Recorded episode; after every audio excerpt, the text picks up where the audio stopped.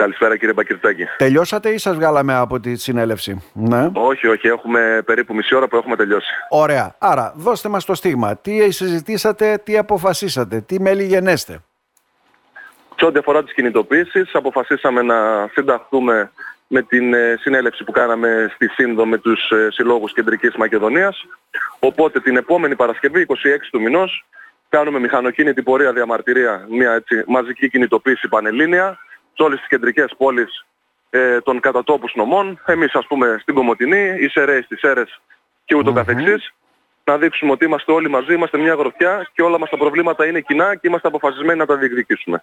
Άρα 26 του μηνός θα γίνει, έτσι δεν είναι; Γιατί βλέπω 26 ότι... του μηνός θα γίνει η πρώτη κινητοποίηση και μετά έχουμε σκοπό να κατέβουμε όλοι μαζικά σε ένα μαζικό πανελλήνιο συλλαλητήριο στην ε, έκθεση της αγρότητα. Ναι, γιατί βλέπω ότι ουσιαστικά στη Θεσσαλία εκεί αποφασίσανε 24 του μηνός, έτσι, γι' αυτό μου κάνει εντύπωση.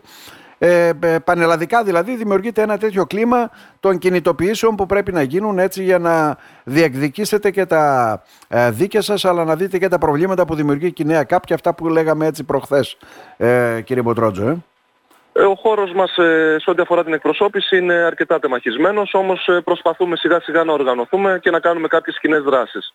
Οι Θεσσαλοί αποφάσισαν 24 του μηνός να βγουν, εμείς με την Κεντρική Μακεδονία αποφασίζουμε 26. Εννοείται τα προβλήματά μας είτε 26 είτε 24 είναι κοινά. Δεν έχουμε πρόβλημα με κανέναν αγρότη. Ο, κανένας, ο καθένας εννοείται αποφασίζει για το καλύτερο του συλλόγου του και της τοπικής του κοινωνίας. Εμείς αποφασίσαμε να συνταχθούμε με τις κεντρικές Μακεδονίες στη συγκεκριμένη δράση και να βγούμε στις 26 του μήνα. Mm-hmm. Μάλιστα. Να σε ευχαριστήσουμε θερμά. Να είστε καλά. Να είστε καλά κύριε Μπακετζάκη. Καλή συνέχεια.